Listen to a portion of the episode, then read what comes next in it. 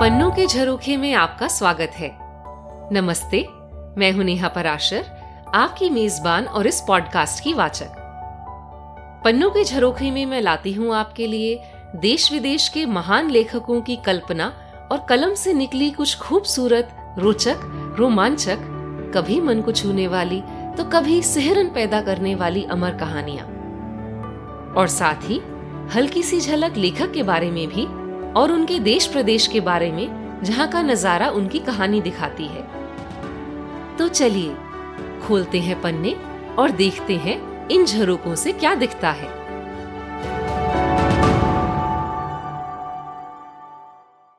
इस एपिसोड में मैं आपके लिए कहानी लाई हूँ, जो मैंने तब पढ़ी थी जब मैं बहुत छोटी थी। मैं बच्ची थी और मुझे ये कहानी बहुत विचित्र और थोड़ी सी डरावनी भी लगी थी। इस कहानी के लेखक हैं मोन्टाग रोड्स जेम्स जिन्हें एम आर जेम्स के नाम से जाना जाता है। इनका जन्म अठारह सौ बासठ में इंग्लैंड में केंट में हुआ था। केंट दक्षिण पूर्वी दिशा में इंग्लैंड का एक प्रदेश है, जिसकी धार्मिक और ऐतिहासिक महत्ता है। इंग्लैंड का सबसे प्राचीन कैथीड्रल, कैंटरबरी कैथीड्रल यहाँ है, जो आर्च बिशप्स ऑफ़ कैंटरबरी का पीठ है, छठी शताब्दी से, जब से इंग्लैंड में ईसाई धर्म की स्थापना हुई। केंट की एक और खास बात यह है कि यहाँ अधिक मात्रा में फलों के बाग होने की वजह से इसे द गार्डन ऑफ़ इंग्लैंड भी कहा जाता है। अब आपको थोड़ा सा परिचय एम आर जेम्स के बारे में भी दे देती हूँ। जेम्स न सिर्फ़ प्रसिद्ध लेखक, बल्कि मध्यकालीन युग के विषय के जाने माने ज्ञाता और विद्वान माने जाते हैं। विश्व प्रसिद्ध केम्ब्रिज यूनिवर्सिटी के नाम से आप वाकिफ होंगे।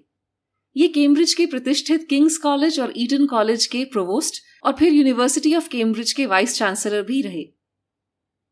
जेम्स केम्ब्रिज विश्वविद्यालय के कला और प्राचीन वस्तुओं के संग्रहालय फिट्सविलियम म्यूज़ियम के भी डायरेक्टर रहे। ये म्यूज़ियम बहुत पुराना है। इसकी स्थापना 1816 में हुई थी। यहाँ आप पाँच लाख से भी अधिक वस्तुएँ देख सकते हैं, जिसमें विश्व प्रसिद्ध कलाकारों जैसे मुने पिकासो वैनगॉग रूबन्स रेमब्रांड इत्यादि के चित्र और कलाकृतियाँ भी हैं। लेखक के रूप में जेम्स अपनी अति प्राकृतिक यानी सुपर विषयों की कहानियों के लिए लोकप्रिय हैं। इनकी कहानियों की विशेष शैली को अब जेम्सियन स्टाइल कहा जाता है।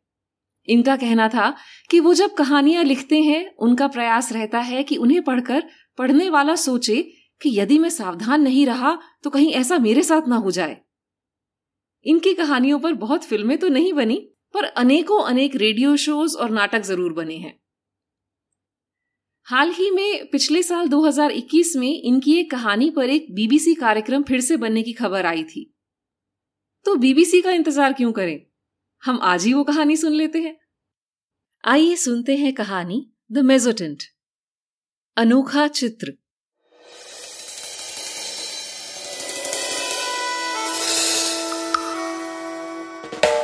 जिन लोगों को स्थानों और स्थलों की कलाकृतियाँ, तस्वीरें इत्यादि इकट्ठा करने में रुचि है वो जानते हैं कि लंदन में एक डीलर है जिसके बिना यह काम मुश्किल है। मिस्टर जे डब्ल्यू ब्रिटनल समय समय पर इंग्लैंड और वेल्स की पुरानी हवेलियों, चर्च, नगरों इत्यादि के स्केच और तस्वीरों का कैटलॉग निकाला करते थे। ऐसे कैटलॉग मिस्टर विलियम जैसे पारखी के लिए क ख ग के समान थे और उनके अपने संग्रहालय में ऐसे चित्रों का ढेर था। वो बस मिस्टर ब्रिटनल का सहयोग अपने खुद के संग्रह में कुछ एक और चित्र जोड़ने के लिए ही करते थे। पिछले साल फरवरी में मिस्टर विलियम्स की मेज पर फिर से मिस्टर ब्रिटनल का कैटलॉग आया, पर इस बार उसके साथ एक चिट्ठी भी थी। टाइपराइटर से लिखी चिट्ठी इस प्रकार थी। महोदय, मैं आपका ध्यान आइटम नंबर 978 की ओर दिलाना चाहूँगा।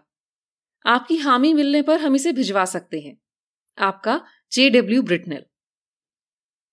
कैटलॉग में आइटम नंबर 978 के सामने लिखा था, कलाकार अनजान। एक हवेली का दिलचस्प चित्र। शताब्दी के शुरू में बना हुआ। पंद्रह इंच लंबाई, ग्यारह इंच चौड़ाई, काला फ्रेम, दो पाउंड, दो शिलिंग। चित्र कुछ खास नहीं था और कीमत ज़्यादा लग रही थी। पर मिस्टर ब्रिटनल की साख थी और वो अपने ग्राहकों को समझते थे। इसलिए मिस्टर विलियम्स ने उन्हें एक पोस्ट कार्ड लिखा और कैटलॉग में से कुछ और चित्रों के साथ इसे भी भेजने के लिए कहा, जिससे वो इन सबको प्रत्यक्ष देख सकें। पार्सल अगले दिन ही शनिवार की दोपहर की डाक से म्यूज़ियम तक पहुँचा दिया गया। हमारी कहानी का वास्ता सिर्फ़ उस काले फ्रेम वाले चित्र से है, जिसका वर्णन मैं पहले कर चुका हूँ। और विस्तार से बताने की कोशिश करूँगा। पर शायद वैसे ना बता पाऊँ जैसे वो वास्तव में थी। ऐसी कई तस्वीरें आप होटल, सराय इत्यादि की बैठक में देख चुके होंगे। ये एक बिल्कुल सामने से पिछली शताब्दी की हवेली का चित्र था। हवेली बहुत ज़्यादा विशाल हो ऐसा भी नहीं था। साधारण सी खिड़कियों की तीन कतारें थी, जिसके ऊपर गुलदानों वाला छज्जा था। हवेली के दोनों तरफ़ पेड़ थे और सामने एक बड़ा सा लॉन। हाशिए पर लिखा था ए डब्ल्यू एफ़ स्कल्पसिट इसके अलावा और कोई लिखाई इत्यादि नहीं थी। चित्र को देखने से लग रहा था जैसे किसी सिखतड़ का काम हो। क्या सोचकर मिस्टर ब्रिटनल ने इसकी कीमत दो पाउंड दो शिलिंग लगाई? ये मिस्टर विलियम्स को समझ नहीं आया। उन्होंने चित्र को उल्टा करके देखा। पीछे एक लेबल था जो बाई तरफ़ से फटा हुआ था। बस लिखाई के कुछ ही अक्षर बचे थे। Ingley Hall, Essex. ये कौन सी जगह की कौन सी इमारत है ये पता करता हूँ, मिस्टर विलियम्स ने सोचा। फिर इसे मिस्टर ब्रिटनल को वापस भेज दूँगा।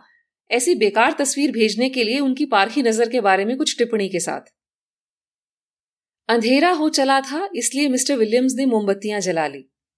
उनके साथ एक दोस्त था, उन्हें प्रोफेसर बिंग्स का नाम देते हैं, जिसके साथ वो गोल्फ खेल कर आए थे। उन्होंने उसके लिए चाय बनाई। चाय के साथ गोल्फ के स्ट्रोक्स पर कुछ चर्चा हुई, जिनकी गोल्फ ना जानने वाला सिर्फ़ कल्पना ही कर सकता है। प्रोफेसर बिंग्स ने फ्रेम किए हुए चित्र को उठाकर देखा और पूछा, ये क्या जगह है, विलियम्स? मैं अभी इसके बारे में पढ़ने ही वाला था। विलियम्स ने अलमारी से गैजेटियर निकालते हुए कहा, पीछे देखो, कोई एसेक्स या ससेक्स की कुछ इंग्ली हॉल नाम की जगह है। नाम फट गया है। तुम जानते हो इस जगह को? ये ब्रिटनेल ने भेजी है, म्यूज़ियम के लिए? बिंग्स ने पूछा। अगर पाँच शिलिंग कहता तो शायद ले भी लेता, पर पता नहीं क्यों वो इसके लिए दो गिनी मांग रहा है। बेकार सा चित्र है। इसे जीवंत करने के लिए ऐसा भी नहीं कि इसमें कोई लोग, आकृतियाँ इत्यादि हो। हम्म दो गिन्नी के लायक तो बिल्कुल नहीं लगती, पर इतनी बुरी भी नहीं है। चांदनी की छटा काफ़ी अच्छी बनाई गई है, और कोने में सामने की तरफ़ देखो, आकृति है तो। देखे, विलियम्स ने कहा, हाँ, चांदनी अच्छी बनाई गई है। और आकृति क्या कह रहे थे? हाँ ये एकदम कोने में बस धब्बा सा। किसी औरत या मर्द का सिर लगता है। इसकी शायद पीठ हमारी तरफ़ है और ये इस हवेली की ओर देख रहा है। विलियम्स ने पहले इसे नहीं देखा था। हाँ पहली नज़र में जैसी लगी थी, उससे बेहतर है। पर फिर भी, एक चित्र जो जाने किस जगह का है, उसके लिए मैं दो गिन्नी नहीं दूँगा। प्रोफेसर बिंग्स को काम था और वो चले गए। विलियम्स भी काफ़ी देर तक कोशिश करता रहा कि चित्र कहाँ का है, उस जगह का नाम पता लग जाए।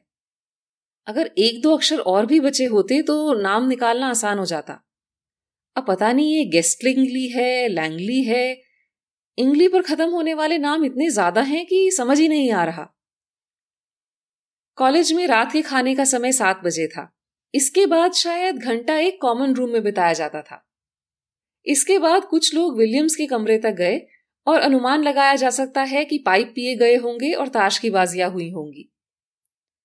इन सब के बीच विलियम्स ने चित्र को मेज पर से उठाए बिना और उस पर एक भी झलक डाले बिना एक दोस्त की ओर सरका दिया, जिसकी कला में थोड़ी बहुत रुचि थी, और उससे पूछा कि क्या वह जानता है ये कौन सी जगह है। उन जनाब ने बेपरवाही से उसे उठाकर देखा, फिर आवाज़ में कुछ दिलचस्पी के साथ कहा यह तो काफ़ी बढ़िया चित्र है, विलियम्स। रोशनी का खेल बहुत अच्छे से दर्शाया गया है। और ये जो बीच में जो आकृति है थोड़ी भयावह है, पर फिर भी काफ़ी बढ़िया है। हाँ है ना? विलियम्स ने कहा। वह कमरे के दूसरी ओर बाकी लोगों को विस्की सोडा देने में व्यस्त था और उसने वहीं से ही हामी भरी। अब तक काफ़ी देर हो चुकी थी। मेहमान वापस होने की तैयारी में थे। सबके जाने के बाद विलियम्स ने दो छोटे मोटे काम निपटाए और एक दो चिट्ठियाँ लिखी। बारह बजे से ऊपर हो चुके थे और वह अब सोने जाने के लिए तैयार था। उसने आदतन मोमबत्ती जलाई और कमरे में रखा लैंप बुझा दिया। चित्र मेज पर ही रखा हुआ था।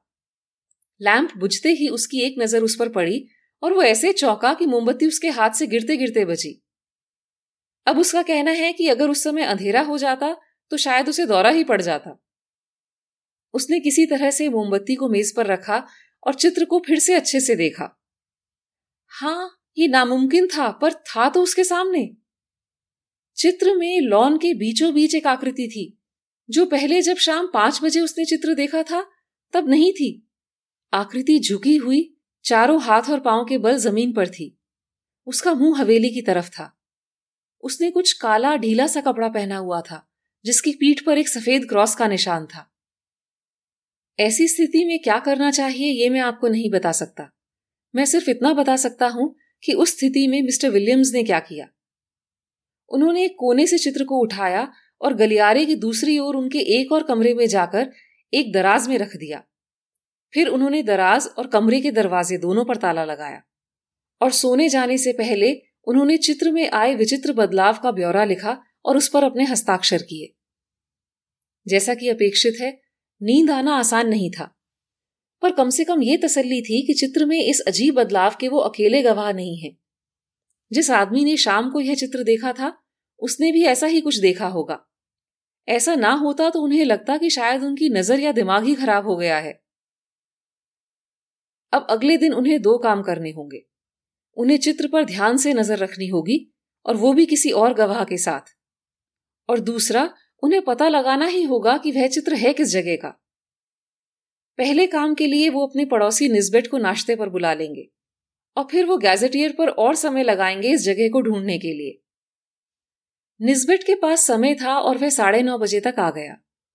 मेजबान अभी तक पूरी तरह तैयार नहीं हुआ था। नाश्ते के समय भी विलियम्स ने चित्र के बारे में कुछ नहीं कहा, सिवाय इसके कि उसके पास एक चित्र है जिस पर उसे निस्बेट की राय चाहिए। इतवार की सुबह थी और नाश्ते का समय। हर मुद्दे, हर विषय पर बातचीत हुई, चाहे गोल्फ हो या लॉन टेनिस। फिर भी विलियम्स थोड़ा परेशान लग रहा था। उसका ध्यान मेज की दरार में बंद एक औंधे पड़े चित्र पर जो था। आखिर नाश्ता खत्म हुआ और पाइप सुलगाई गई। और वह क्षण आ गया जिसका उसे इंतज़ार था। उत्तेजना में कपकपाते हाथों से उसने दराज को खोला और औंधे चित्र को बिना सीधे किए ही बाहर निकाला और उसे निस्बेट के हाथों में दे दिया। निस्बेट मैं चाहता हूँ तुम इस चित्र का विस्तार से वर्णन करके मुझे बताओ। छोटी से छोटी बात जो तुम्हें नज़र आए वो मुझे बताओ। मैं बाद में बताऊँगा कि मैं ऐसा क्यों कह रहा हूँ। ठीक है निस्बेट ने चित्र देखते हुए कहा यह किसी शहर से बाहर बनी हवेली का चित्र लगता है। अंग्रेज़ हवेली लगती है और चांदनी की छटा है निस्बेट ने कहा। चांदनी? विलियम्स ने पूछा। क्या ये यकीन से कह सकते हो? हाँ बिल्कुल। घटता हुआ चाँद दिख रहा है। और बारीकी से विवरण चाहिए तो आकाश में बादल भी हैं। ठीक है, आगे बताओ। पर मैं कसम खाता हूँ, जब मैंने इस चित्र को देखा था, इसमें चाँद नहीं था। आगे बताने को और ज़्यादा कुछ नहीं है। घर की एक, दो, तीन कतार में खिड़कियाँ हैं। हर कतार में पाँच खिड़कियाँ हैं, सिवाय सबसे नीचे वाली कतार के, क्योंकि बीच में घर की ड्योढ़ी है। और आकृति के बारे में बताओ। विलियम्स ने दिलचस्पी से पूछा, आकृति? कैसी आकृति? निजबेट ने पूछा, क्या? वो आकृति जो बाहर लॉन पर, घास पर है। यहाँ तो कुछ नहीं है निजबेट ने फिर कहा, तुम कसम खाकर कह रहे हो? हाँ बिल्कुल, पर एक बात और है। सबसे नीचे के माले की ये खिड़की खुली हुई है। क्या? हाँ ये दरवाजे के बाई तरफ़ वाली खिड़की खुली है। हे भगवान! विलियम्स ने उत्तेजना से कहा, वो ज़रूर अंदर घुस गया होगा। वह चित्र खुद देखने के लिए तेज़ी से निस्बेट जिस सोफे पर बैठा था, उसके पीछे जाकर खड़ा हो गया। वह सही कह रहा था, लॉन में तो कुछ नहीं था, और खिड़की वाकई में खुली हुई थी। विलियम्स कुछ देर तक शब्द खड़ा रहा। फिर वह अपनी मेज तक गया और कुछ देर तक कुछ लिखा। फिर वह निस्बेट तक कागज़ के दो टुकड़े लेकर आया और उसे एक पर हस्ताक्षर करने के लिए कहा। वह चित्र का वर्णन था जो अभी निस्बेट ने दिया था। और दूसरे कागज़ पर वह वर्णन था जो विलियम्स ने रात को लिखा था। इस सब का मतलब क्या है? निस्बेट ने कहा। मैं भी यही सोच रहा हूँ, विलियम्स ने कहा। अब एक काम जो मुझे करना है, नहीं नहीं, तीन काम। मुझे मुझे गारवुड से बात करनी है। उसी को मैंने कल रात ये चित्र दिखाया था। उससे पूछना है कि उसने क्या देखा। दूसरा इसकी एक फ़ोटो लेनी चाहिए। इससे पहले कि इसमें कुछ और बदलाव आ जाए। और फिर मुझे ढूंढना है कि ये चित्र है किस जगह का। फ़ोटो तो मैं ही ले लूँगा, निस्बेट ने कहा। पर मुझे डर है कि हम कहीं हो रही किसी अनहोनी का हिस्सा तो नहीं है। सवाल यह है कि यह सब हो चुका है या भविष्य में होने वाला है। तुम पता लगाओ ये जगह कौन सी है। और चित्र को फिर से देखते हुए कहा, तुम शायद सही हो। वो अंदर चला गया है। और जाने ऊपर के कमरों में क्या अनर्थ हो रहा है। मैं एक काम करता हूँ, विलियम्स ने कहा। मैं इसे ग्रीन के पास ले जाता हूँ। ग्रीन कॉलेज का वरिष्ठ फेलो था और बहुत सालों से बर्सर भी। उम्मीद थी कि उसे कुछ पता हो। कॉलेज की एसेक्स और ससेक्स में जमीनें हैं और इन जगहों से वो अच्छी तरह वाकिफ होगा। हाँ ठीक कहते हो निजबेट ने कहा। पर पहले मैं इसकी तस्वीर खींच लेता हूँ। पर ग्रीन शायद आज तुम्हें ना मिले। वो कल हॉल में खाने के लिए भी नहीं आया था। हो सकता है वो इतवार के लिए शहर गया हो। हाँ हाँ तुम ठीक कह रहे हो, वो ब्राइटन गया है। तो ऐसा करते हैं, तुम इसकी फ़ोटो लो, तब तक मैं गारवुड का बयान लेकर आता हूँ। पर तुम इस पर नज़र रखना। वैसे अब मुझे लग रहा है, दो गिन्नी इसके लिए ज़्यादा दाम नहीं है। कुछ ही देर में विलियम्स गारवुड को अपने साथ ले आया। गारवुड का बयान था कि जब उसने चित्र देखा था तब आकृति चित्र के बिल्कुल कोने पर थी, लॉन के बीच में नहीं। उसे भी याद था कि आकृति के कपड़ों पर पीठ पर कुछ सफ़ेद निशान था, पर वह क्रॉस था यह साफ़ नहीं था। उसने भी अपने बयान पर हस्ताक्षर किए और निस्बिट ने चित्र की फ़ोटो ली। तो अब क्या करें? तुम्हारा क्या सारे दिन यहाँ खड़े रहकर इसे देखने का इरादा है? नहीं, विलियम्स ने कहा, मुझे लगता नहीं इसकी ज़रूरत पड़ेगी। मुझे लगता है ये चित्र हमें कुछ बताना चाहता है। देखो, रात को जब मैंने इसे देखा था और सुबह तक, बहुत कुछ हो सकता था। पर इस चित्र में अभी तक वह आकृति सिर्फ़ घर के अंदर तक ही गई है। इतने समय में तो वह कुछ भी करके गायब हो सकती थी, पर ऐसा नहीं हुआ। खिड़की अभी भी खुली है। इसका मतलब है वो अभी भी अंदर है। मुझे नहीं लगता दिन में इसमें कुछ बदलाव आएगा। हम दोपहर में सैर के लिए जा सकते हैं और फिर चाय के समय पर वापस आ जाएँगे। या जब भी अंधेरा होगा, मैं इसे यही मेज पर छोड़ देता हूँ और दरवाजे पर ताला लगा देता हूँ। सबको ये सुझाव अच्छा लगा और यह भी सही था कि वो सब एक दूसरे के साथ रहें। इससे बात आगे नहीं फैलेगी। कम से कम पाँच बजे तक तो नहीं। शाम के पाँच बजे तीनों फिर विलियम्स के कमरे के बाहर थे। पहले तो सबको कमरे के दरवाजे खुले देकर थोड़ी नाराज़गी हुई, पर तभी उन्हें याद आया कि इतवार को कमरे की सफ़ाई एक घंटे पहले की जाती थी। वो अंदर गए तो हैरान करने वाली एक और बात देखी। चित्र अब एक किताबों के ढेर पर सीधा खड़ा हुआ था। उसके सामने विलियम्स का नौकर मिस्टर फिल्चर कुर्सी पर बैठा था और उसके चेहरे पर बेहद डर का भाव था। मिस्टर फिल्चर की बहुत अदब से पेश आने की अच्छी साख थी। इस कॉलेज में ही नहीं, आसपास भी। वो अपने मालिक की कुर्सी पर बैठा मिले, ऐसा सोचना भी मुश्किल था। तीनों ने जब कमरे में प्रवेश किया तो वह बहुत ज़ोर से चौंक गया। और बहुत मुश्किल से ही खड़ा हो पाया। मैं बैठने की बेअदबी के लिए माफ़ी चाहता हूँ। नहीं नहीं, कोई बात नहीं, रॉबर्ट, मिस्टर विलियम्स ने कहा। मैं वैसे भी इस चित्र के बारे में तुम्हारी राय जानना चाहता था। जनाब, मैं क्या कह सकता हूँ? पर मैं ऐसी तस्वीर को ऐसी किसी जगह नहीं लगाऊँगा जहाँ इसे मेरी बच्ची देख सके। क्यों? ऐसा क्यों? सर, एक बार उसने बाइबल में कुछ तस्वीरें देख ली थी, पर वो इसके मुकाबले कुछ भी नहीं थी। फिर भी वो डर के मारे तीन चार रात नहीं सो पाई। अगर वो ये बच्चे को उठाते ले जाते, इस आदमी को देख ले तो जाने क्या होगा? सर, अगर आपको आज शाम के लिए कुछ और नहीं चाहिए तो मैं इजाज़त लेना चाहूँगा। वह ये कह के चला गया, और बाकी तीनों तुरंत चित्र के इर्द गिर्द आकर खड़े हो गए। चित्र में घर वैसा ही था, चाँद, बादल सब पहले जैसा। पर खुली खिड़कियाँ बंद थी। लॉन में फिर से आकृति थी। इस बार झुकी हुई, घर की ओर रेंगती हुई नहीं। अब वह आकृति सीधी खड़ी थी।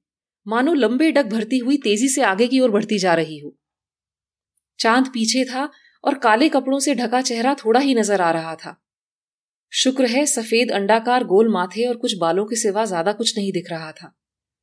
उसका सिर झुका हुआ था और हाथ कस के कुछ पकड़े हुए थे, जो एक बच्चा लग रहा था।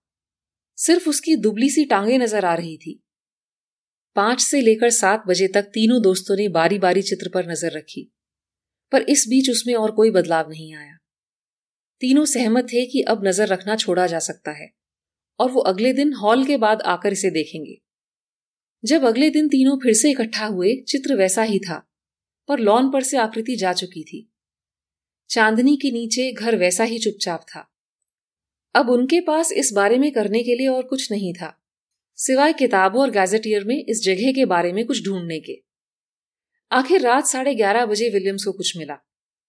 मरीज़ की एसेक्स गाइड में से उसने एक पन्ना पढ़कर सुनाया। साढ़े सोलह मील अनिंगली। यहाँ का चर्च नॉमन के जमाने का है, पर पिछली शताब्दी में इस पर काफ़ी काम हुआ है। यहाँ पर फ्रांसिस परिवार की कब्रें हैं। फ्रांसिस परिवार की हवेली एनिंगली हॉल चर्च से दूसरी ओर लगभग 80 एकड़ की ज़मीन पर है। इस परिवार से अब कोई भी नहीं बचा। इसका आखिरी वंशज सन 1802 में बाल्यकाल में ही कुछ रहस्यमय ढंग से गायब हो गया था। बच्चे के पिता मिस्टर आर्थर फ्रांसिस आसपास के इलाके के जाने माने चित्रकार थे। अपने बेटे के गायब होने की तीसरी सालगिरह पर वह भी इस हवेली में मृत पाए गए। उन्होंने मरने से कुछ ही देर पहले हवेली का चित्र बनाया था। इस हवेली के चित्र अब अति दुर्लभ हैं। शायद इस चित्र में बनी हवेली की सही पहचान मिल गई थी। जब मिस्टर ग्रीन वापस लौटे तो उन्होंने इस बात की पुष्टि की। जो चित्र में आकृति थी, वह क्या, कौन हो सकता है? उन्होंने मिस्टर ग्रीन से पूछा। यकीन से नहीं कह सकता, विलियम्स, मिस्टर ग्रीन ने कहा। ऐसा कहा जाता है कि फ्रांसिस इस जगह शिकार करने वालों के बहुत खिलाफ था। अगर उसे किसी पर भी शक होता था तो वह किसी न किसी तरह उसे एस्टेट से निकलवाकर ही दम लेता था। वह ऐसे बहुतों को रास्ते से हटा चुका था, सिवाय एक आदमी के।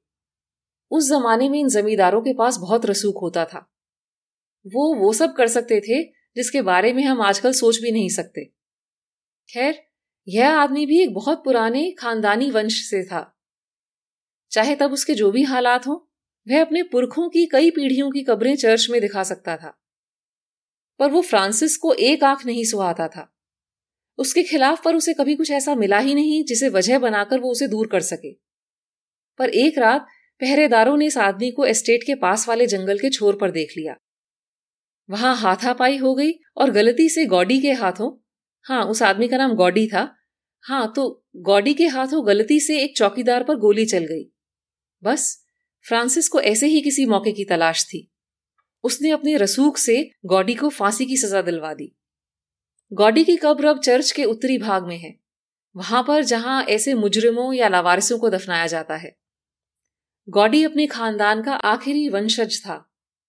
उसका कोई रिश्तेदार भी नहीं था। ऐसा माना जाता है कि उसकी मौत का बदला लेने के लिए उसके किसी दोस्त या खैरख्वा ने फ्रांसिस का बच्चा चुरा लिया और उसकी भी वंशावली का अंत कर दिया। ये अजीब बात तो है, पर अब लगता है शायद ये काम गॉडी ने खुद ही किया हो।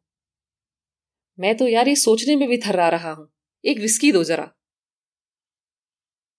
ये कहानी विलियम्स ने डेनिस्टन को सुनाई और डेनिस्टन ने एक और महफिल में जहाँ मैं भी था। अगर आप सोच रहे हैं कि वो चित्र अब कहाँ है तो वह अब एशली म्यूज़ियम में है। उस पर इस्तेमाल की गई स्याही की जाँच की गई है, पर उससे कुछ हासिल नहीं हुआ। मिस्टर ब्रिटनल को भी इस चित्र के बारे में कुछ नहीं पता था। चित्र पर नज़र रखी गई है, पर इस वाकये के बाद उसमें फिर से कोई बदलाव नहीं देखा गया।